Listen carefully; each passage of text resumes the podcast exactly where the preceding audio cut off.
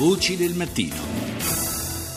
E adesso continuiamo con altri argomenti e parliamo della Siria perché ci sono 6 milioni di bambini che vivono ancora sotto le bombe. Questo a 6 anni dall'inizio del conflitto, uh, sono quasi 6 milioni. Lo denuncia Save the, uh, Save the Children nel suo ultimo rapporto proprio sul, uh, sul tema dei rifugiati.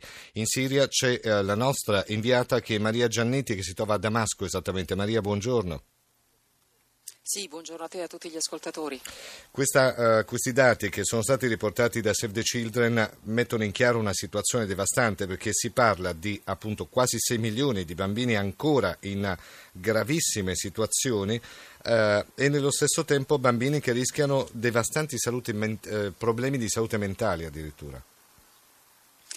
Ma sì, è così e del resto se consideri che questo conflitto ormai sta per entrare tra pochi giorni nel suo settimo anno, puoi capire quanto la situazione sia diventata eh, contorta e difficile anche da gestire in questo paese.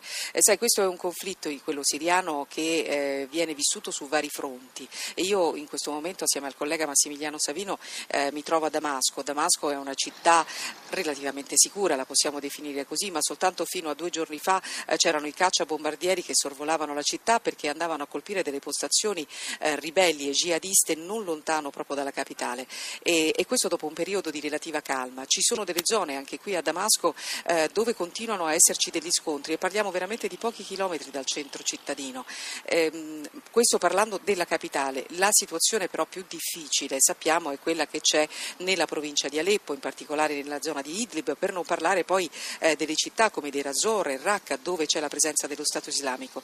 Questo per dire che in sei anni di conflitto eh, il conflitto stesso è diventato sempre più complicato, ci sono stati tanti attori che sono entrati in questo conflitto e che quindi hanno provocato un danno incredibile alla popolazione. Eh, questa, ehm, la, quella della crisi siriana, la crisi umanitaria provocata dal conflitto siriano è la crisi umanitaria più grave eh, da, eh, dalla, guerra, dalla, fine della seconda guerra sì, mondiale sì, sì. E, e, e l'impatto sui bambini è inevitabile. Quando tu parli di quei 6 milioni di bambini si parla di bambini che vivono sfollati, che hanno dovuto lasciare le proprie case e che vivono in condizioni di indigenza eh, estremamente precarie in tutte quelle zone dove la distruzione ha raggiunto dei livelli incredibili. Qualcosa che non vedi qui a Damasco, dove, da dove ti parlo io. Sì. Non lo vedi, l'impatto è molto meno forte, ma chi conosce Damasco, chi sa com'era anche questa capitale fino a pochi anni fa, sa che anche qui la situazione è radicalmente cambiata. Proprio ieri parlavamo con moltissimi giovani e non c'è persona eh, che non abbia visto eh, parenti,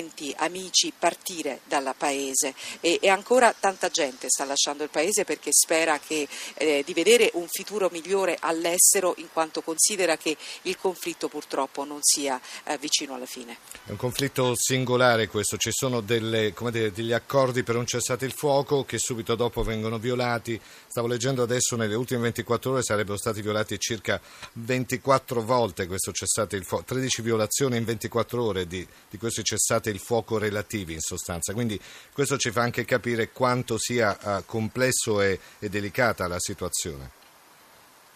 Esattamente, perché poi bisogna vedere con chi, eh, tra chi, quali parti eh sì, c'è il cessate il fuoco. Sì, il cessate il fuoco di cui insomma. parli sì. Ecco, il cessate il fuoco di cui parli è un cessate il fuoco tra le forze governative e alcune formazioni ribelli, però come ti dicevo prima ci continuano a esserci dei bombardamenti, non c'è alcun cessate il fuoco invece per quanto riguarda eh, la battaglia contro l'ISIS e contro gruppi jihadisti come l'ex fronte al-Nusra, quindi su quei fronti la guerra continua, non si è mai interrotta.